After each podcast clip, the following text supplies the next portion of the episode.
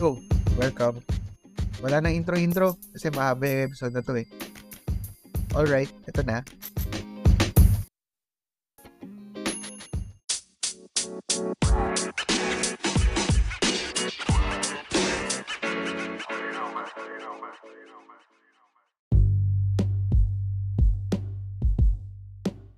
Alright, we're back, we're back.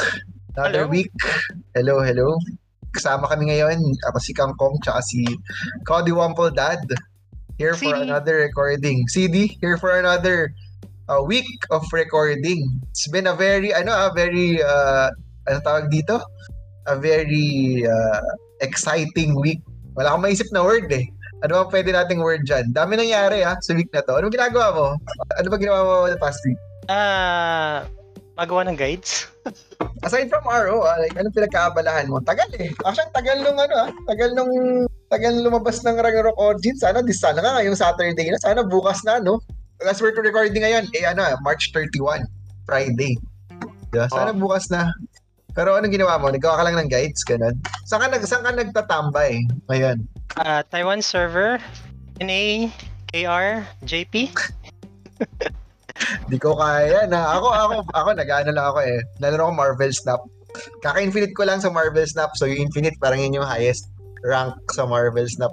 Grabe yung grind talaga. Grabe rin, grabe rin yung grind sa ano, sa card game sa Marvel Snap. So, um, kaka-infinite ko lang tapos naglalaro ko ngayon Octopath Traveler 2. So, kailangan matapos ko yung mga RPG games ko bago lumabas sa Ragnarok Origins. Kasi sigurado ako, lalo na sa first week, maubos talaga yung 6. oras natin doon. April 6, no? Wala pang oras, no? 10, Wala 10, pang 11. time, oh. Sure or parang speculation? Speculation, 10 or 11. Oh, sorry. But you, I I just saw that you had access sa CBT server, no? Um, Yes. Kamusta? Anong anong findings mo sa CBT server? Nakalogin ka na? no. Hindi ko pa Pero na-try. anong ano? Anong observations mo? Ayun, na-change na nila yung ano. So, nanalo yung towns ng Frontera. So, yung mga server names will be Frontera, Geffen, Morok, Alberta, Slude. Yan siya. Ayun, wala pa yung mga bagong ano like Ainbrook, Ainbeck, uh, Lighthhalsen, Hmm, wala siguro pa ano yun. Komodo.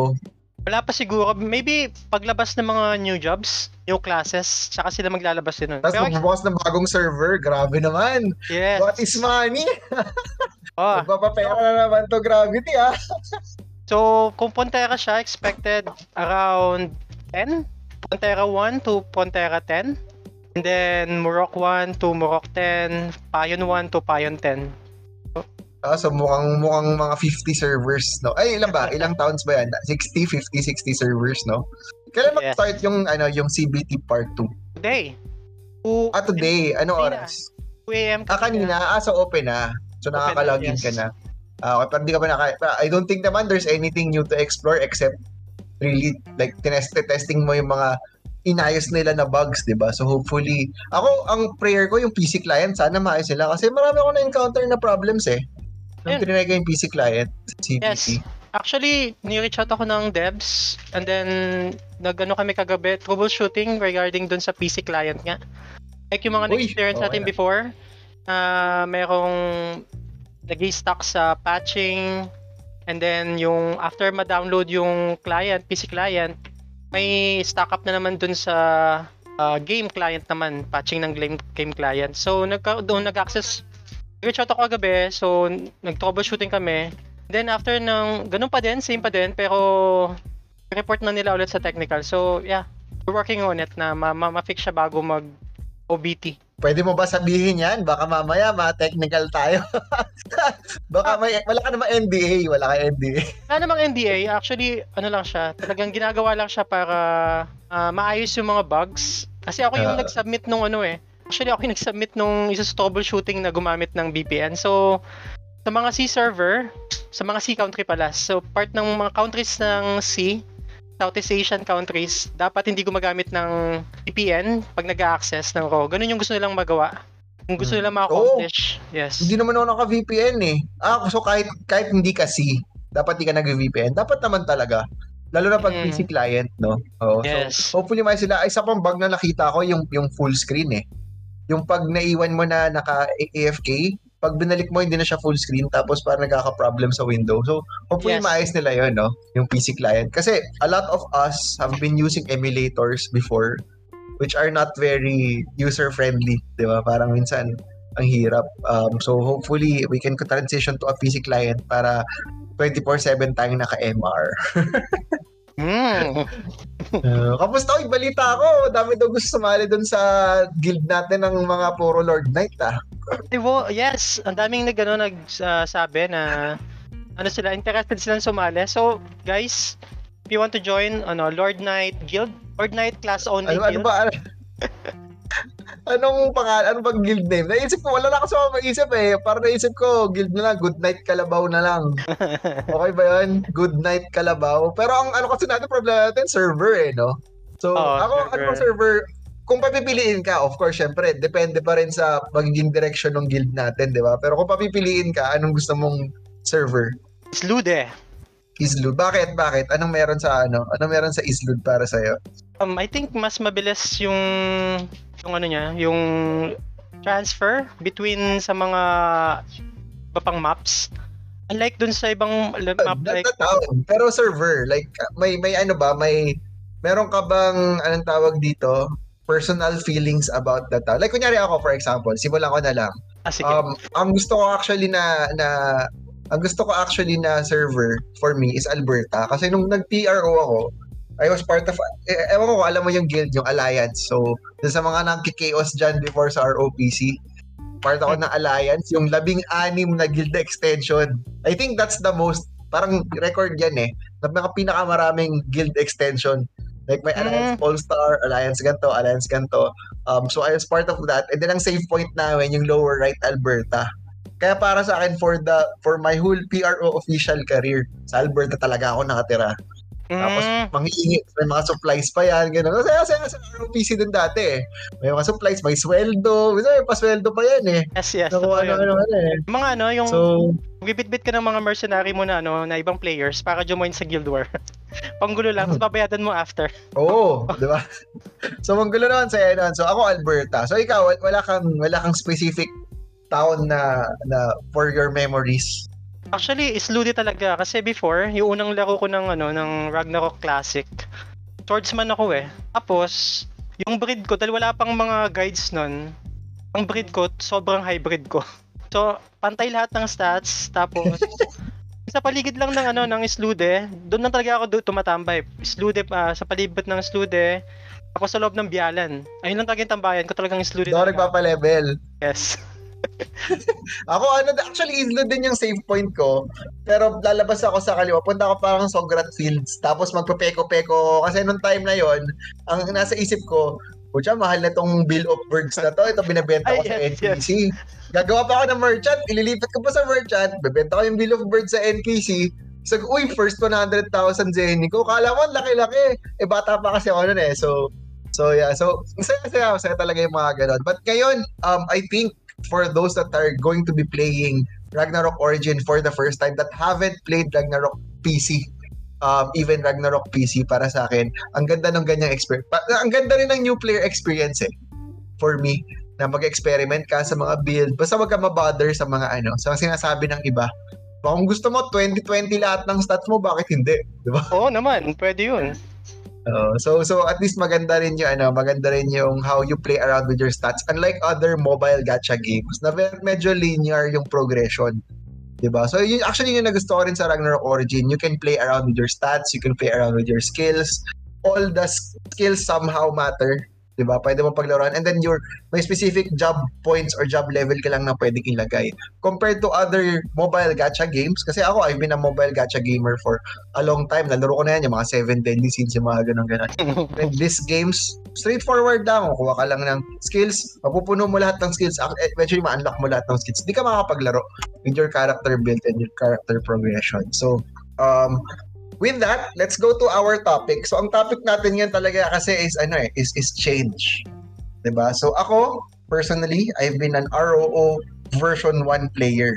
So, when they shifted to ROO version 2, in Is that NA or Taiwan? Sa NA pa lang nagpalit na sila, 'di ba? Ng version. Mm, yes, yes.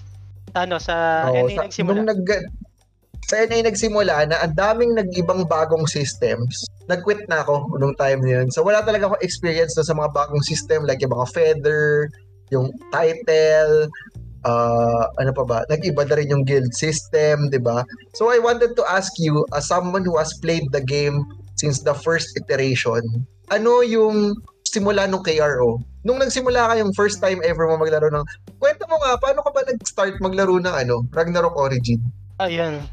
Actually, ano ako eh, EL player ako. Eternal Love ako. ROMEL. Okay. Yes, so EL ako. Siyempre, after ng Classic, nag naghanap ako ng ano, ng ibang RO games, uh, RO Classic na games. So, natry ko na lahat ng PC. So, I've switched dun sa ano, sa mobile, yung Eternal Love nga. Then, after a while, lumabas yung Ragnarok Origins sa KR. Sobrang ganda. Sabi ko, sobrang ganda ng talagang similar siya sa me- similar mechanics ng ano, ng ng classic na RO. Ayun, sobrang simple lang before kasi yung mga system konti lang tapos straightforward yung game. Siyempre doon pa din yung ano, yung classic na mga card system pero ibang iba siya ngayon sa ano, lumabas na NA eh. Since siyempre, siyempre wala wala pang mga ano no, wala pang mga card deposit nung time na 'yan, no? Oo, oh, wala Nung pa. nagsimula, ano yung mga ano, ano yung mga nangingibabaw na system nun? Refinement lang eh. Refinement lang. Oh, wala talaga. pang ano eh, walang enchantment, wala pang modification. Yung pinaka late latest nun bago nag-switch, yung accessory enchantment. Yung pwede mong ano, di pala yung accessory enchantment, yung refinement ng ano ng mga headgears ganyan. Yung pinaka latest, yes, bago Mm. So nag-switch. parang basically ano, headgear refined, no? Tsaka yung mga back gear. So baka auxiliary gear refi- refines. So so nung una wala din ganoon, 'di ba? So eh, dati naman di naman talaga sa ROPC, di mo naman talaga mare-refine yung ano mo, 'di ba? Yung mga Oo. accessories mo and stuff. Yeah, so uh, anong tawag dito? Um So, nung nag-start, nag-refine, ano, di, eh, di, ano yun, tat, lahat kayo, tambay kayo kay Holgren, no? ano, ano, ano, ikaw, personal yung ritual mo doon? Nung, ano, nung nakatambay ka kay Holgren. Meron ka bang ritual? Naniniwala ka ba, una, sa pamahiin? Kailangan mo sundan yung pamahiin, ano yun eh, requirement yun eh. But actually, hindi kaya Holy Queen, ano, sa weapons tsaka armors lang yun. Pero dun sa headgears, katambay ka na sa stude kasi sila yung may Okay, sa lower right din, no? lower right din. Yung NPC doon siya yung para sa accessories na ano, headgear refinement. Ginagawa ko noon kasi ang sabi nila, dapat tuwing ano ka lang mag-ano, re-refine. Tuwing Tuesday. Ano meron pag Tuesday? ano meron pag Tuesday? Hindi ko sure pero dapat every Tuesday lang. Tapos yung palo mo, dapat tigta tatlo lang.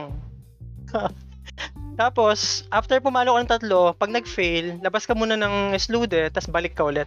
So, ipalo mo ulit yun. Ganun siya. Tapos yung isa, Tapos, pag fail, tapos pag fail na naman, stop ka na nun, next Tuesday ka na naman.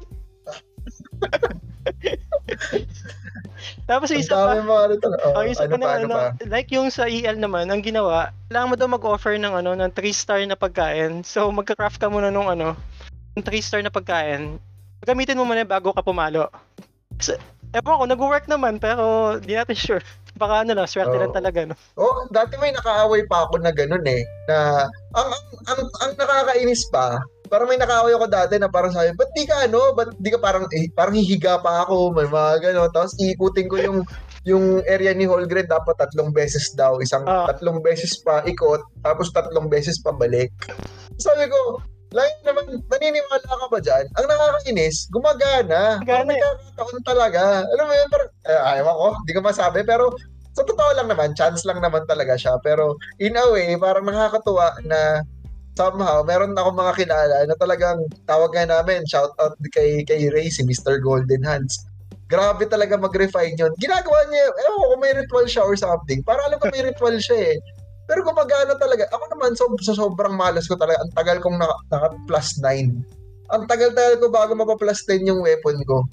Sobrang nakakainis talaga. E pala, eh, parang ang hirap pa naman ng gasto sa sa ori, di ba? Hmm. Pat, pataas ng pataas yung refinement mo, pamahal ng pahal, pamahal yung ori. So, minsan kailangan mo talaga sundin yung mga ritual na yan. Kahit al, kahit totoo siya o hindi. Tanda ko yun sa ROPC, pag blacksmith ka, ay hindi, kailangan naka-whitesmith ka. Sabi nila, mas mataas daw yung refine chance ng whitesmith, ng Yes. blacksmith. Tapos, upo tayo ka, upo tayo ka ng mga 10 to 30 times, mga ganun. Tapos, dun sa huling tayo mo, dapat dun mo pipindutin, yung parang refined talaga. Oo. Tapos, papasok na yun. Grabe. So, kasi ang saya ng mga ganun, pati mga ano, sana nga dito meron mga ano, no, yung mga elemental weapon. Yun sayang, di nila nilagay. Kasi pati yun, may mga ritual din yun, yung mga very, very strong ano, fire Anti- ganto, very, very strong fire flamberge. Di ba? Mga ganun, ano yan eh, pas parang may mga sikat na tagabasag talaga eh sa ROPC. So, hopefully, ako, magugusto ko yung mga, sa, baka meron dyan content creator, ang gawin nyo talaga gawa kayo ng content sa mga TikTok na nakikita ko yung mga ganun eh, may nakita akong ganun, parang gumawa siya ng short, ano, ang dami niyang ginawa para lang magbasag. Tapos pumasok, sabi ko, wow, mukhang totoo nga. Pero syempre, syempre curated yon yung video na yun, di ba? so yun, so refine, tapos mga, yung mga cards, nagkaroon na ng card, actually me- medyo na-off ako nung una about dun sa card deposit. Kasi yung card deposit, yun yung isa sa mga pinakaunang hindi ko nagustuhan sa ROMEL. Bakit? Kasi di ba may card deposit doon? Oo. Oo, yun yung mga isa sa mga una ko na ano eh. But I think they were ma- able to balance the card deposit here, no? Hindi siya masyadong significant.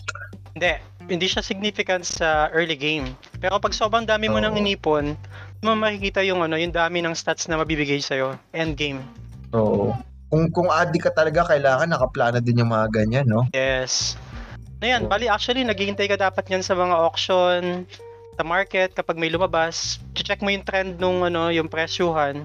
Pag bumaba, tsaka ka bibili. Para sa deposit mo. Tapos yung, yung auction dito sa atin, in Philippine time, Um, siguro plus Kasi 7 yan, eh. yung, I think, ano eh, I think yan yung mga pinakaunang hindi magagawa ng mga newbies, no? So, as you know, I think, please correct me if I'm wrong, the auction happens at least three times every 24 hours, no? Yes. Tama ba? Tapos mag-reset And then, anong oras yung reset, yung reset niya? Alam ko every 5 p.m. 5 p.m., Uh, ano pa? Tatlo eh, tatlong, tatlong times yan eh. 'Di ba?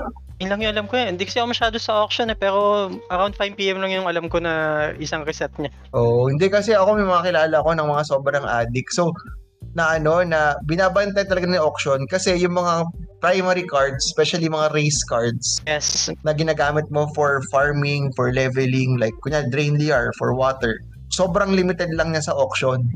And it will help you immensely if you are able to get them. And you'll be able to buy them via Zenny. 'Di ba? So, as far as I know, tama nga, I think 5 p.m. server time. So, that means it's sa- 6 p.m. Philippine time. Yes. Yung isa sa mga reset times, no? So, we'll verify that and then pag-usapan na nga, pasok kayo sa Discord natin. I-plug ko lang ulit yung Discord. Kailangan ko pa ng boosters actually eh. So, ang Discord natin is discord.gg slash AY7UFP9PSH. So, sana naintindihan niyo yun. Pasok kayo, tapos pag-usapan natin kasi hindi ko talaga maalala eh. Actually, we have some some audience here dito habang nagre-record tayo. Type nyo nga, kung naaalala nyo, anong oras yung auction. Kasi nasigurado ko, three times a day yon and resets three times a day, aabangan mo talaga yung oras na yun. And that's a very, very veteran tip because a lot of newbies don't do that. Kahit ako nung bago ako maglaro, hindi ko ginagawa yon. But it's very helpful, especially kanina nga yung sa group chat namin, pinag-uusapan nga namin yung mga ano eh, how do you optimize your priest battle priest or parang ME priest kung gagawa ka ng ME priest paano mo i-optimize at the start simula pa lang mag-snap ka na agad daw ng Boa, Frildora, Elder Willow, Mimic lahat ng pang-int pandagdag kasi at least pampalakas ng damage mo Saka heal. di ba? Ang papalakas ng heal. at saka heal Yes. Oo, papalakas ng heal. Oo, pero ito mga kusip ko, mga, mga whale ME to eh. so gusto nila talaga, simula pa lang, sobrang lakas na ng ME nila. Okay. So, um, KRO actually has significant updates as well, di ba? KRO. Nag, I think naka fourth job na sila, di ba? And and I was gonna ask nga, I think this is one of the, not a big issue, but I saw it somewhat na parang may mga movement pa rin yung mga tao na magstay sa KRO. Ano ba tingin mo magiging advantage of staying there? I know we're a Ragnarok Origin Global and we're promoting the Ragnarok Origin Global but there's actually somehow a movement now of of of going into ano uh, to staying in KRO. KRO may mga magi stay daw sa KRO. Ano bang difference ng ng KRO sa Ragnarok Origin Global? Is it a good difference or a bad difference? Mas mas friendly ba ang KRO sa mga F2P? Or mas friendly or do you anticipate? Kasi actually, actually sa totoo lang, medyo nahihirapan ako mag-judge eh. Kasi madaling sabihin na mas generous yung ibang servers just because matagal na sila naka-on. Diba? Hindi ka talaga magiging generous sa simula kasi bago lang eh. Diba? But eventually, like, I, I think personally, ah, nakikita ko naman yung mga devs ng Global, Ragnarok Origin Global. Sobrang bait naman nila. Yes. Diba? So, hopefully, it translates sa actual server game. So, for you, kunyari, gusto mo magstay sa KRO, ano yung mga advantages na nakikita mo that you wish they would apply in Ragnarok Origin Global? Um, una sa lahat, syempre yung expenses. Syempre, ang dami na nilang na, ano dyan, na expend. Pero kung, ano ka, kung wala ka pang gastos, I mean, mag-start ka pa lang, ang main difference nila is yung stats ng mga monsters. Masyadong na-buff dun sa ta- Mm. Taiwan server, okay, global server, yung mga mga monster. Which include yung, syempre, mga MVP. Hindi lang times 2, ah, siguro mga 2.5 yung in-increase nung ano, yung health nila, defense, tsaka other stats. So yun yung I think pinakauna. Kung yung ano yung ginagawa mong build dun sa KR, NA server, Japan server, kaya ako ng difference dun sa, sa global server. Kaya kailangan mo mag, Yung- maglagay ng mga iba pang mga stats na papasok kasi doble nga yung yung buhay, doble yung defense. So kailangan mo magdagdag ng mga tay, mga defense penetration na mga stats. Oh, actually, lagi ko naririnig yan eh. Sabi nila pag tapak daw ng mga glass game, mga level 90 plus, kailangan mataas daw yung armor penetration Eh, mo. sobrang kunat. Oo, talaga. Pero even, ako naman even before sa ROOV1, kunat yung Raidrick, di ba? Parang uh, pahirapan yung quest nung paano, yung 25 Raidrick ba yun? Yes, yes. Grabe yun, asu inaasura ko yun eh. Kasi champ ako before eh. Inaasura ko yun para lang ano, tas asura, pakamatay ako, balik ako sa map, asura, hanggang maka 25 ako na Raidrick. Nakakabaliw talaga yon promise. So ibig sabihin, mas makunat pa ngayon yung mga Raidrick Yes. sa Glasshaim. Please sa Taiwan, Oh. tsaka sa itong this coming na global server, sobrang kun sobrang kunat ng mga monster. Like doon sa ano pa lang, kahit hindi ka pumabot ng glassing, yung mga Raidrick, at doon ka pa lang sa mga Petit, Petit, Manti, Ah, talaga? Mantis, yung gilid ng ano, glassing outskirt, Oo. yun, sobrang, Ay, nakakainis din dun eh. yun, sobrang kunat din ng mga monster doon. So, better invest dun sa mga armor penetration na ano na mga equipments tsaka cards. Importante siya lalo na yung mga stats na makukuha mo sa guild guild skills, importante siya sa late game actually. Oo. Yun. Tap Uh, actually, ano, um, regarding that, isa sa mga gusto ko kasi sa Ragnarok Origin V1 before, so I'm talking as an RO V1 player, ah. so not about RO V2, is that it's very friendly to making mistakes. Like, nakaka-reset ka kasi ng lahat ng bagay-bagay. Makaka-reset ka ng stats, makaka-reset ka ng skills. Um, um, I think, mare-respect mo rin yung mga, ano ba bang mga pwede mong i-reset na, na parts ng ano? Uh, o lilipat mo yung refine, di ba? Pero ka mga pang hindi na hindi nawawala yung item mo pag nabasag, 'di ba? So I don't know how forgiving ROOV2 is to someone that's experimenting with their build, Hmm. 'di ba? Ikaw anong comment mo doon sa ganun? Kasi yun yung pinaka gusto ko sa Ragnarok Origin before. Eh. Sobrang friendly niya, may skill reset, may stat reset, um kahit yung mga medals mo, pag nag-job transfer ka, 'di ba? Pag nag-job change ka, babalik sa yung medals. Di ba? Pwede mong i-dismantle yung mga bagay-bagay, babalik sa'yo yung mga materials. Although sometimes mas konti, like for example, dismantling gears, di ba? Mm. Pero at least, madidismantle mo. And then there are repair systems, there are, um, anong tawag dito? Yung mga transfer, pwede ka mag, maglipat ng enchant, yung mga ganun. Even yung sa Mora coin, sa enchantment, di ba? Pwede mo i-rebate yon pwede mo ibalik yon pag, pag sisirain man yung item, di ba? Mm. And even in use in the modify part of the equipment, pwede mo ring ibalik somewhat, of course hindi full, pero may babalik sa iyo na, ka- na something, 'di ba? Sa V2 ba na retain nila yung ganong system? Yes. Ah, actually maganda pa sa ano sa V2 kasi meron na ding meron na ding ano yung PT system nga. Naglagay sila ng mga PT system sa mga bagay-bagay, yung mga features na available. Like sa enchant enchantment ah dati medyo matagal yung PT system bago mo maabot. Dito hanggang 50 tries lang maabot mo na na makakakuha ka ng ano na kahit hindi ka maswerte after 50 times, makukuha mo na yung special na stats na gusto mo. So, nakitain nila yun. So, Sigurado ka na. job. Yeah. Pero before, parang meron din naman eh. Diba? Meron, Pero hindi lang lumalabas yung bilang. oh, yung dati kasi, parang ano, mas, mad- mas madami. Hindi ko nabilang pero I think mas madami siya kaysa ngayon. Okay. So, so ito, sabi ni ano, ni RMO, ikaw, pwede, pwede ko masabihin yung totoo mong pangalan. Baka, diba, baka may mag-message sa'yo ng mga ano eh, ng mga chicks eh. Tago na lang natin sa RMO. Yung reset daw ng auction, sa pagkakaalam niya, is 00, so ibig sabihin 12 midnight, Hmm. 4 o'clock AM, tsaka 8 o'clock AM. So, 4 o'clock AM ba yun o 4 o'clock PM? Kasi alam ko may hapon yan eh. Imposible naman na madaling araw lahat ng reset. Server reset, no? Tanong natin, hindi, hindi server reset eh. Um, I think ano siya, ano siya eh, 4 o'clock server time. Imposible. Di ako naniniwala na 4 o'clock tsaka 8 o'clock server Ba't time. ka yan. naniniwala? Kasi masyadong, masyadong magkakalapit eh. Okay. 'di ba? Kumbaga kung kung iinom ka ng gamot na 3 times a day, iinumin mo ba 'yan ng 12 midnight, 4 AM tsaka 8 AM? Alam ko dapat mas distributed yung oras.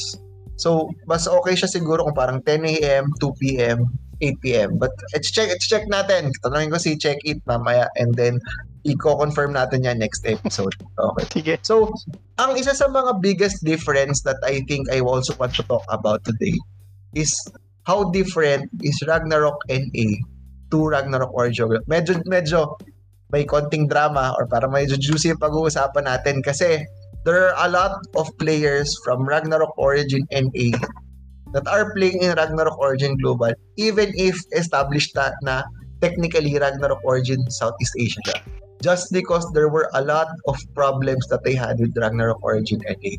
Simulan ko lang. Naalala ko, I tried Ragnarok Origin NA also in its first few days. Ang pinaka nagulat ako is that um, may system silang tinanggal eh. Ano yung tinanggal nilang system? Yung Freya.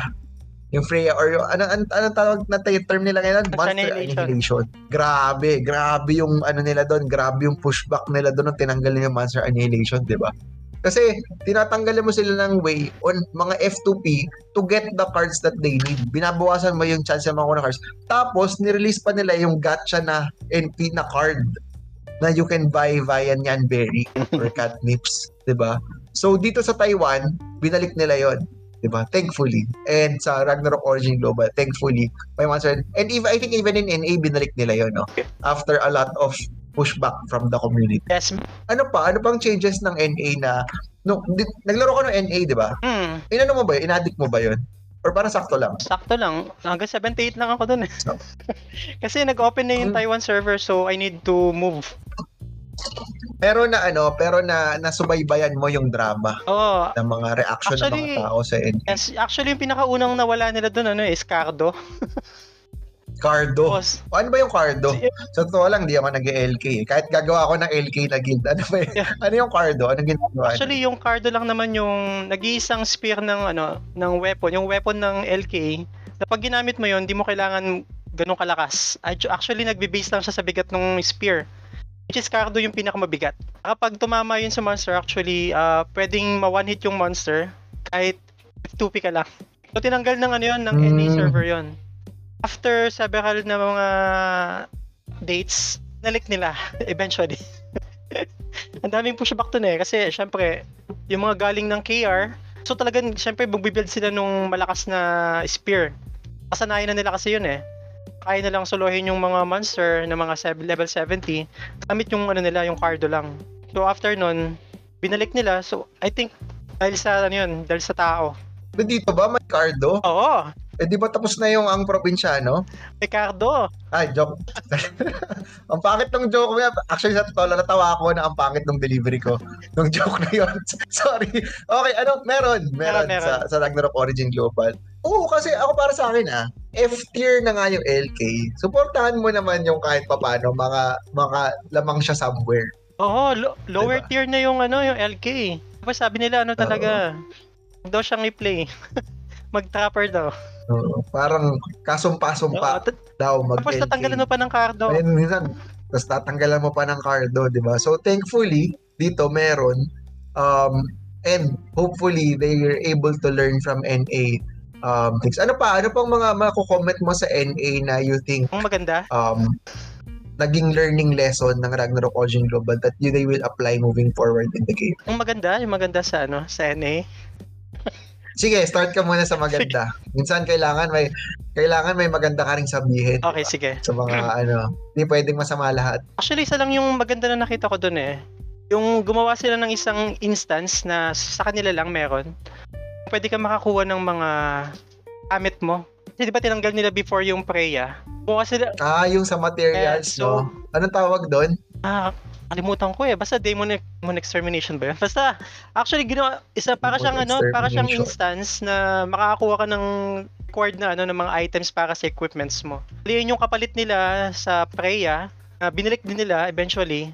Kasama yun. So, dalawang beses na yung ano, yung chance mo makakuha ng mga gamit. So, kung kukuha ka ng eq- equipment materials doon sa instance ka pupunta, sa dungeon na yun, kukuha ka ng cards, Preya gagamitin mo. So, doble siya. Yung pinakamaganda for me. Oh, pero hindi ba ano? Actually, ang ano ko doon na nakita ko sabi ko, nung nakita ko yun the first time, um, sabi ko, shit, makakasira ng economy to ah. Oo. ah, Kasi wala magbebenta ng mats, yes. 'di ba? So ang- sa akin actually mas okay. Wala. Hot take ah, ako to personally, mas okay na wala. Just so that umiikot yung economy. Kasi alam mo isang na-experience ko sa private server. Nakakatawa. Sobrang dali kasi makakuha ng mats doon, 'di ba? Mm. For ano. Pero in a way, limited lang yung mats na nakukuha mo per day dahil naubos yung Kaya, battle yung battle time mo, naubos yung monster annihilation time mo, 'di ba? So ang ginagawa which I foresee, sigurado ako, meron na ba tayong Ragnarok Origin Global Black Market? wala pa. Sigurado ako, 99.9% itaga mo sa bato. Merong magbebenta ng mats for GCash. Meron yan, syempre. sigurado 'yan. Mga mga noipi pa, promise meron dyan. Selling 20 animal skin, 20 GCash. Trade now. Last beat. Diba ganon? Sigurado, ah, Last beat yung pinaka ano dyan. Kailangan. Oh, may, may oh, a glass bead, no? Ano ba, ano ba, ano ba naalala ko basta doon sa mga Earth Petit eh. Doon madaming Gcash, Gcash, saka sa mga biyalan na, na drops eh. Yan, puro Gcash yan, sigurado. So, exciting, exciting. So, tingnan natin kung, mag, kung magkakaroon ng Ragnarok Origin Global Black Market. Invite nyo kami dyan. Kasi gusto kong masabi sa mga listeners natin na tama yung prediction ko. mga ano, mga mabibilis mag-isip yung mga noipi, mauutak yan sa mga ano eh, sa mga pera-pera eh. So isa pa, i-expose ko na kayo ah. Isa pa pwede mong gawin, gawa ka ng maraming account, ilagin mo, mataas ang value ng day zero account. Not promoting RMT ah, di ba nagpo-promote? I'm just stating facts. Uh, just stating facts. Mataas ang value ng day zero account, maintain mo via MR, kahit novice lang yan, iwan mo lahat ng rewards nakatambay lang sa ano yan, sobrang taas ng value ng mga yan. Um, so, sigurado mayroong gagawa niyan the long run. Wag lang kayo, bahala nga lang kayo kung mascap kayo. So, sariling ano, ano, sari-sariling diskarte yan, paano kayo hindi may Yung discard. nakita ko niyan before, ano eh, 900 pesos eh. Day zero, day Oh, zero account talaga? na novice na wala pang ano, wala pang pinipiling job. So talagang nakukuha Oo. niya yung ano, yung 10 days na mga the daily na magbinibigay ng GM, inipon niya talaga. So day zero, 900 pesos. Bumaba siya actually nung naging 500 kasi dami nagbenta. Oo. oo, yan, sigurado. Nalalo na ngayon na wala pa rin tayong feedback o paano nila gagawin yung server release, no? Wala pa. Hindi pa nila sinasabi. Kasi nakakatakot talaga. Ako ah, sigurado ko may isa o dalawa akong tropa na baka hindi ko makasama sa server. Just because mabilis mapupuno yung server. So hopefully meron silang hopefully meron silang way on how to to ano that to fix that, 'di ba? Or to remediate that bago man lang magsimula. Diba? So, let's go to the meat of what we wanted to talk about, 'di ba? Is yung difference ng ROV1 versus ROV2 simulan ko lang ulit yung yung topic na to kasi since ROV1 player ako, what I really like about ROV1 is that they don't have too many systems. Medyo na ano ko, na-overwhelm ako eh, nung sinubukan ko nung CBT, yung ROV2. Kasi yung mga feather, di ko naiintindihan yan eh, ito lang. Parang extra kalokohan na yan, di ba? Feather, title, combat power, divine, Acho. divine power, di ba? Sa totoo lang nung una, napaisip ako kung maglalaro ko just because of that combat power rating. Hmm. Anong comment mo doon? Doon sa divine power? Ah, yung bagong release yun, actually, parang ano lang siya. eh.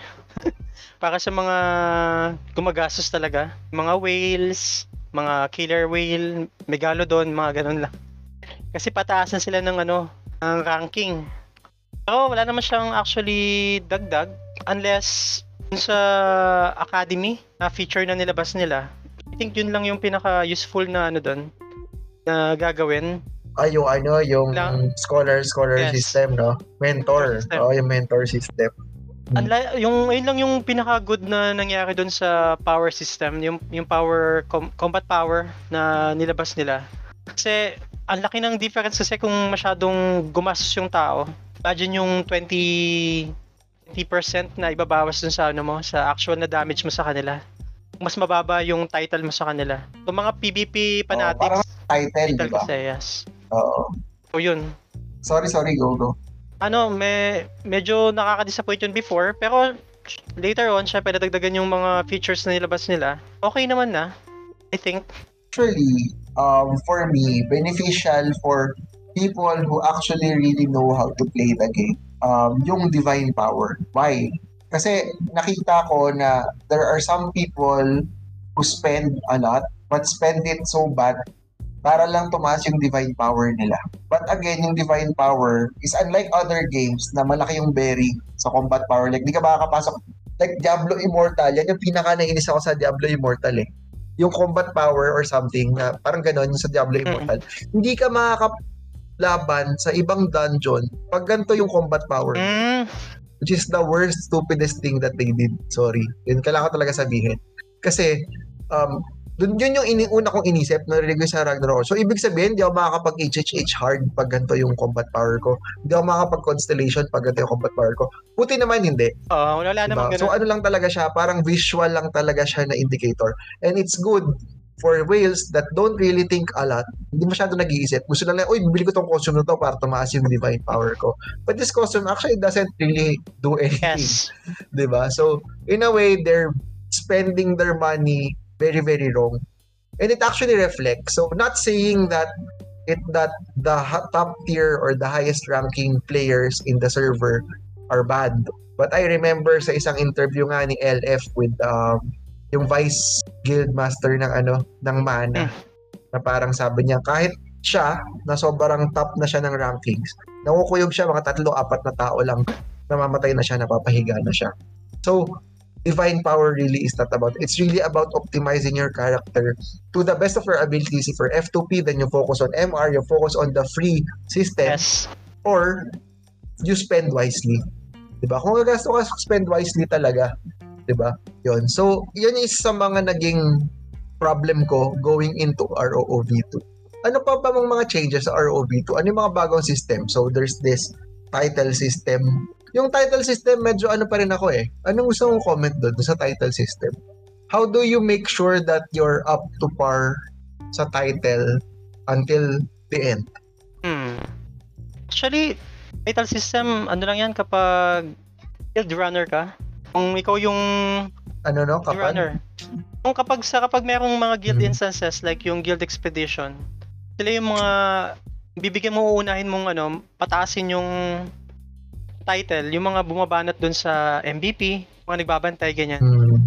Sila yung mga uunahin mo. Kasi mas malaki yung dagdag nila, yung bawas nila sa mga nakapaligid sa kanila. Doon sa mismong sa mga ano, yung mga papatay sa inyong, mga susugod sa inyong mga players din. Think yun yung inuuna. Ah, para makasabay ka sa kanila, siguro wag kang mag-absent sa mga guild instances. Kasi yun, doon lang yung chance mo makakuha ng ano eh. Ng mga cards. Para maka, ma-update mo yung title mo. Tapos, yung mga weekly na pwede mong bilhin, gamit dun sa kapag sumasali ka sa arena like that, battlefield, yun siya. Oo, kasi mga PV, yung mga PvP event, Mm. no? Oh, makakuha ka nga rin pala ng title doon. Yung title, tapos ano pa, yung fe- actually yung feather, hanggang ngayon, sorry ah, pinanood ko yung lahat ng videos about feathers. Mm. Pero sa totoo lang, litong-lito pa rin ako. Bakit? Kaya mo ba explain in one sentence kung anong dapat kong gawin para maintindihan ko yung feathers? Yun, sa feathers, ano lang naman yun eh. Pag free to play ka, tapos uh, attack base, like yung physical attack base, kunin mo yung STR na feather. STR na feather, X na feather, tapos yung kung may extra kang int na feather, pwede yun. Kaya yung blue feather na lang, kapag ano to, free to play. Ako kapag gastos ka, kunin mo yung STR, tapos kuha ka ng tatlong, tatlo kaya apat na orange na PBE naman yung dagdag. PBE kasi monster o kaya pag PvP, Okay, kasi- syempre yung PvP na kukunin mo. So, pag mag, depende sa gagawin ng activity, pwede may pagpalit-palit yung feather. Yes, yun, yun siya. Like, magpi-PvP ka, magpi-PvE ka. Walang instance na lahat siya nakalagay Wala eh. dun sa sa statue. Pwede mong i-mix. Kasi recommended naman dito is Hindi, wag ka mag-mix. Kung ako, hindi ako mag-mix. Ako din eh. Kung mag-min-max talaga Hindi ako mag-mix diba? eh. Bali, ang kailangan mo lang naman dun is ma-meet yung ano eh, yung set effect. Kailangan mo ng apat na Hmm. magkaka na orange tapos isang purple. Yun lang yung kailangan mo. Para ma- ma-meet na yung ito yung set effect.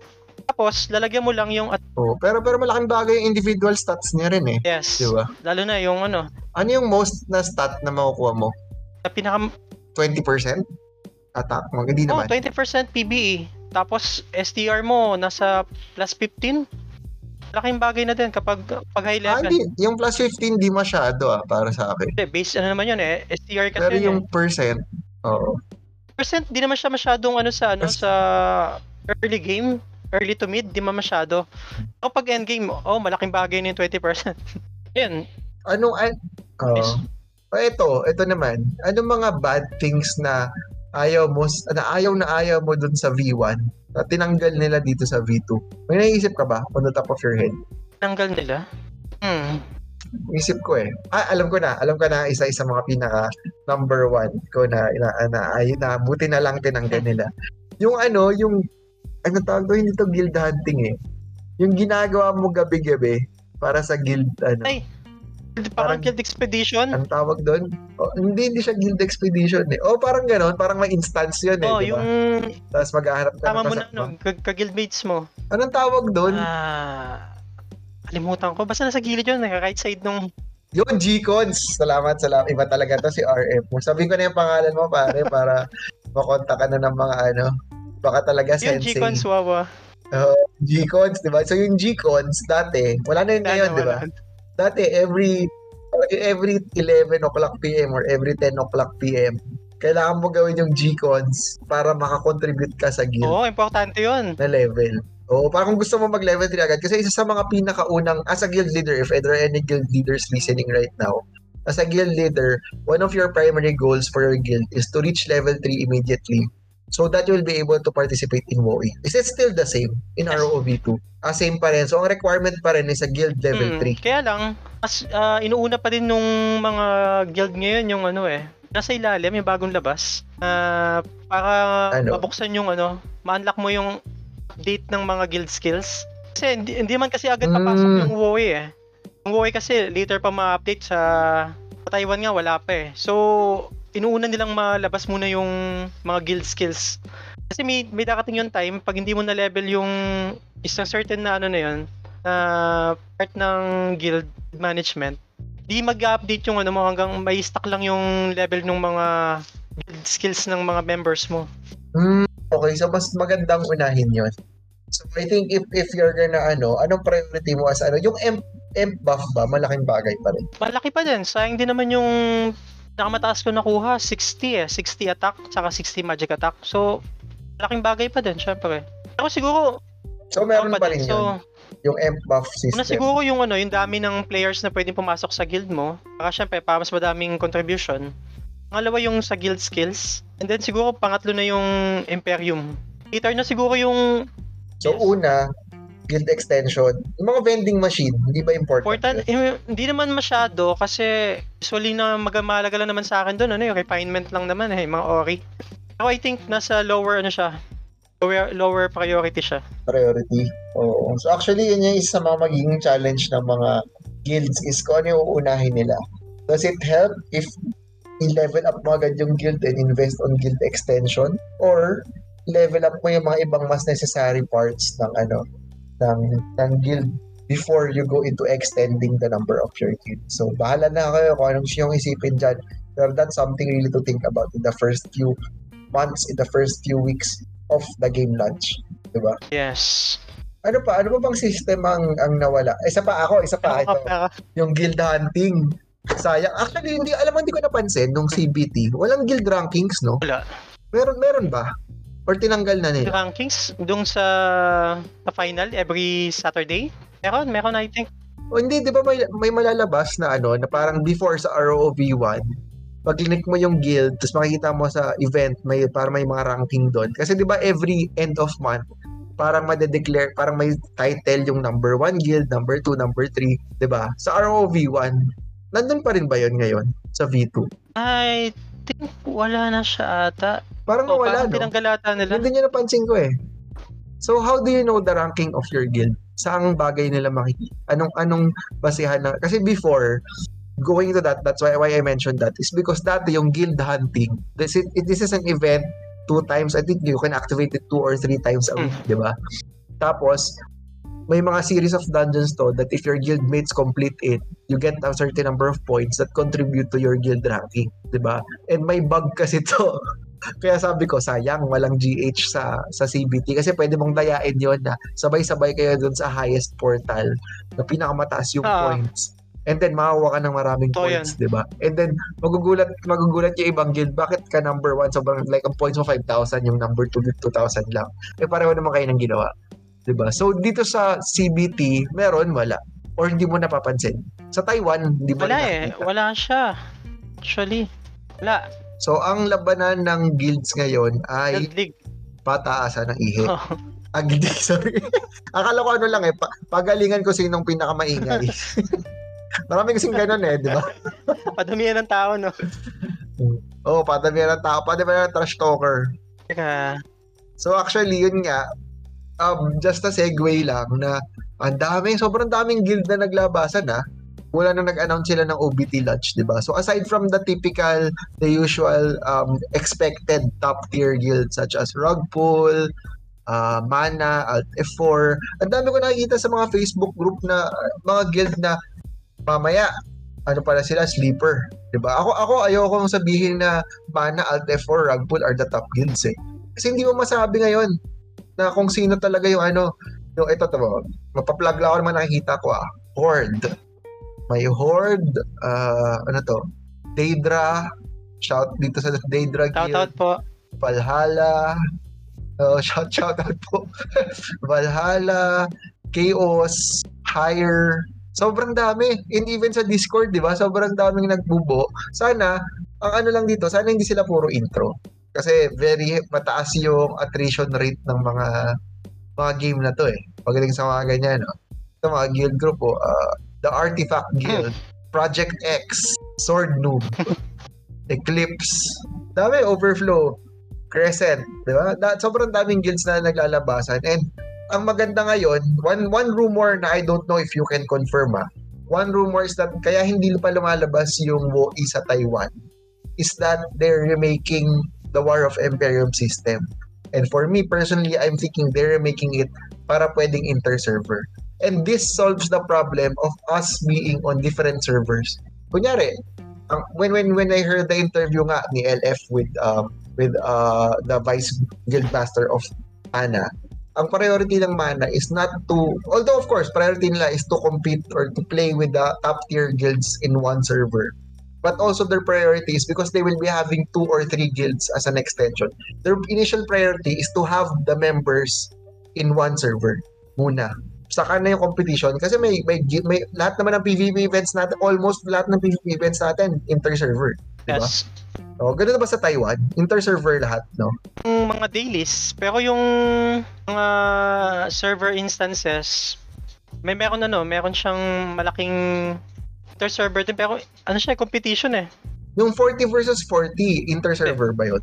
Hindi. Hindi. Ah, hindi. Talaga? Sigurado? Yung Guild Expedition, inter-server Hindi ba? rin. Ano lang, maglalabas sila nung ano, yung Ah, latest na ah. ano nangyari sa Taiwan. Merong parang ROs, ROW, yung dati ROC.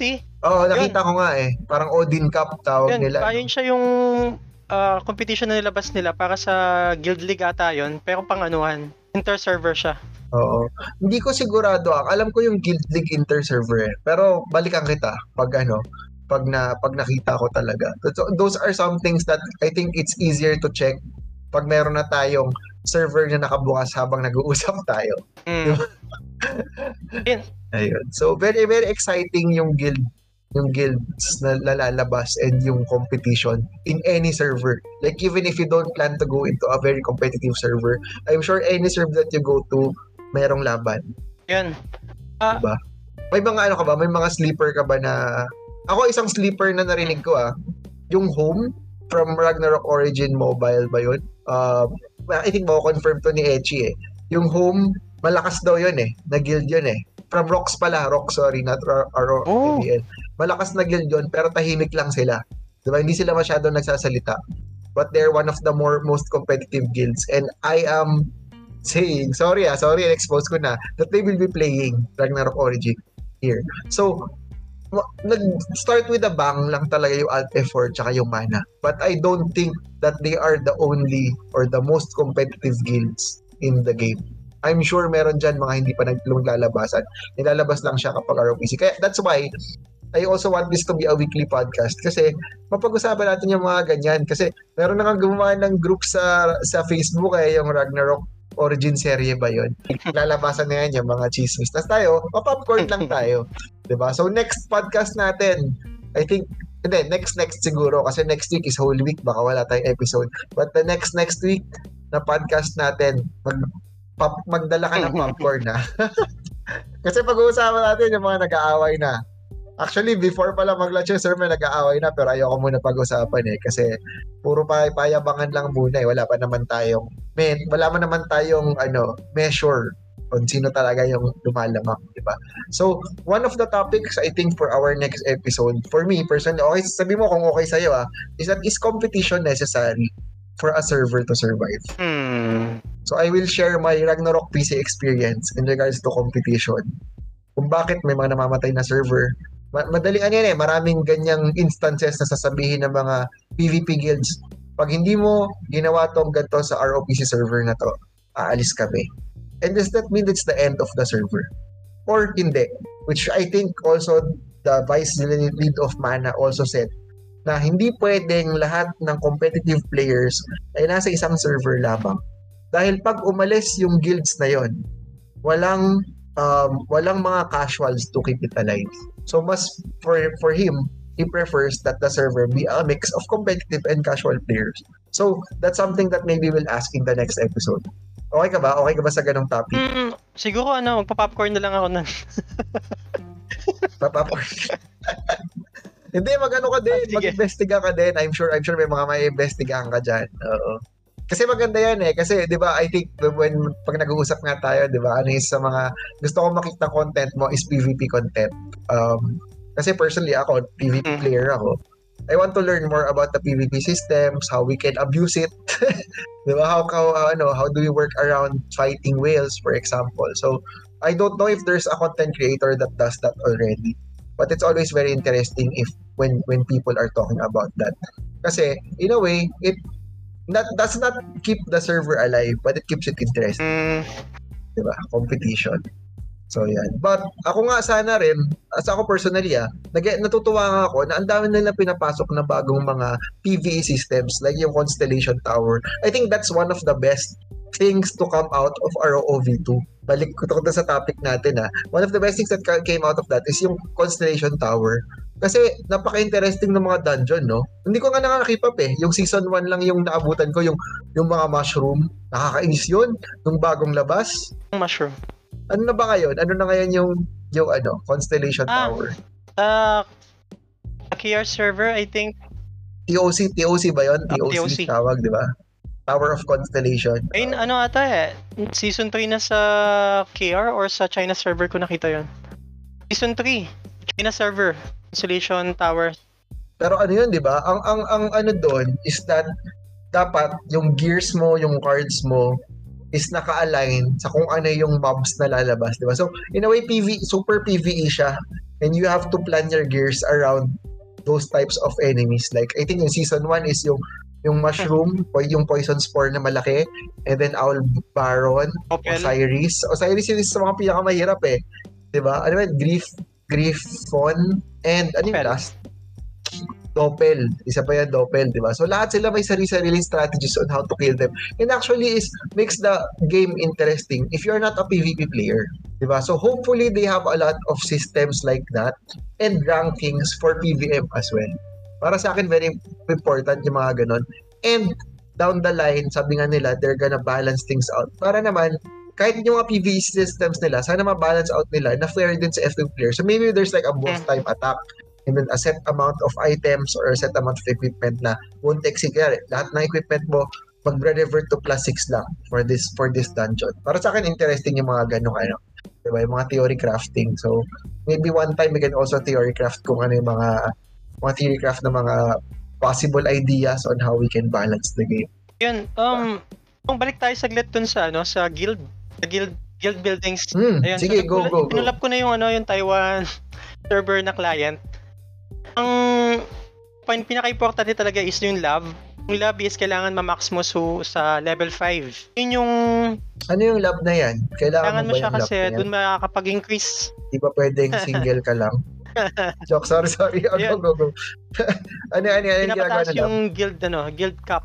Yung mga skills ng guild skills natin. O napaka-importante siya. Tama, ma- ano, kailangan mo siya i-max out. And sobrang gastos Gastos. niya, no? Sa guild points. How do you get guild Uh, points? pagsali mo sa mga instances, mga event, mga guild league, guild expedition, time space, guild party, yung paghihimas mo ng stone, guild quest, yan. Andiyan pa rin yun. Akala ko tatanggalan na nila yun eh. Para sa akin, sobrang sobrang weird nung yung memorial Himas-himas? Parang extra, extra, oh, extra, extra mong gagawin sa ano eh, sa araw eh, di ba? Minsan makakalimutan mo Oh, pa. pero yung mga importante ganun. yun. Wala lang, may mga system na. Oh, importante yun, di ba? Kasi may ano yan, may guild Yes. XP din yun, di ba? Tapos, Oh, pero nakakatawa lang. sorry, go. Oh, sorry. Go. Hindi, ikaw yung next is yung ano, Imperium. Tapos lobby, para dumami yung players. Tapos vending machine. Yung sa vending machine, kasi pinataas nila, kasi may makukuha ka na doon ng mga cards pala. Then, sa Oh, vending like machine. yung rate Da- before, wala. before wala, So, dito, no? magkakaroon ka na ng ano, chance makakuha ng cards doon. Rate, Kobold, Dragora, Marionette, tapos yung shadow card ng Hydra. Yung mga possible mo makuha kapalit ng guild points mo. So, pwede ka rin makakuha ng guild points. Ganun pa rin ba? Pwede ka rin makakuha ng guild points when you assist guild mates in activities. Kasi tanda ko pag nag, nagbubuhat ako ng HHH ng guild mates, may guild, Guild points, points, din yun. eh. plus yung co-op Diba? points. Plus yung co-op points. Oo. So, at least two birds in one stone. Anong max guild points mo per day? Ah. Meron ba? Wala ata eh. Wala, wala, wala ata siyang limit. Hindi, alam ko, alam ko meron ah. Let, let's check that. So, that that's nice, di ba? I don't think anyone talks about that eh. Kasi walang Wala, wala nagpa-farm nagpa-farm yan. di ba? Pero parang walang walang addict walang addict enough para ma-cap mo yung guild points. Pero I, I'm sure may cap yan. Sigurado. Like co points may 500 cap. per day. So guild points pa kaya. Di ba? Oo. So guild points pa kaya. I'm sure may cap yan. So that's something na na we can ano. Okay. Yun lang. Ah, ano ba? May gusto ko pa bang pag-usapan? I think I think we're we're we're right on time on our ano on our podcast. Um, sana interesting yung topics natin. And there were a lot of questions that came up during our discussion. Most importantly, I think yung auction times. Nakikita mo ba dyan sa Taiwan? Baka naman makita mo. Yeah, check, check, out ko. mo Ano kaya. yan? Auction time. I think may question mark dun sa auction tab. Doon. Then nakalagay dun, oras naman yun eh. Oh, Like, sabi oh, niya, ano, no, Anong oras ang server time? yung listahan, ma-update daw every 5 a.m. 5 a.m. Every? Tapos, Sorry na, napuputol ka. 5 5 a.m. yung, ano niya, ah, auction list up, up, Okay, update. tapos Then, auction starts 8 p.m. 8 a.m. Okay, 8 p.m. Ah, 8, 8 p.m. So 5 a.m., 8 p.m. 8 p.m. Oh, 5 5 Tama a.m. muna mag ano, mag-reset yung mga listahan ng mga Ah, hindi, hindi. Sorry, hindi auction. Yung card, ano, yung card market. Yung ah, mga, yung mga Drainlier, normal yung card mga- market lang. ano, yun yung sinasabi ko. Okay. Oo, yung normal card market. Kasi yun yung pinakauna mong babantayan eh. Para makuha mo yung mga Ah, yung mga rate, di ba? Ko gets mo, gets, gets. Okay, so, oh, so all this time, magkaiba pala tayo ng pinag-uusapan, kaya pala hindi Yan. magkaintindihan. Anong oras yung reset nun? 12 mi- ah, 12 noon 4 p.m. 4 p.m. 12 noon, saka 8 p.m. 4 p.m., 8 p.m. time. server time. So, ibig sabihin, for the Philippines, dapat, ang ang dapat di kayo kinakausap 2 p.m. ng mga misis nyo ng 1 p.m. p.m., Saka 5 9. p.m., 9 p.m. Oh, maglabas na kayo ng mga pantulog nyo sa labas ng bahay. Teka, sa 9 p.m. walang magkakausap sa akin ha. Parang, kasi tanda ko, pag nag-WOE tayo, pag si check-in, 9 o'clock is WOE eh. Ng umaga. Di ba sa NA, NA time. 9 o'clock na umaga. Aba, hindi mo makita kahit saan yung pala nag, nagbabantay ng cards. Oo, no, lalabas na. Oo, so, oh, lalabas na yung mga bagong card. So, so hopefully, so ito, tandaan niyo, 1 p.m., 5 p.m., 9 p.m. Every day, you try to look for the cards that you need kasi very limited. But I think it's easier now kasi tanda ko nung nag nung nag-CBT ako, nakuha nga ako agad ng Swerte Dream ka lang Year. nun. Diba? So, I don't think, Swerte ka lang. ah, baka, baka swerte lang talaga.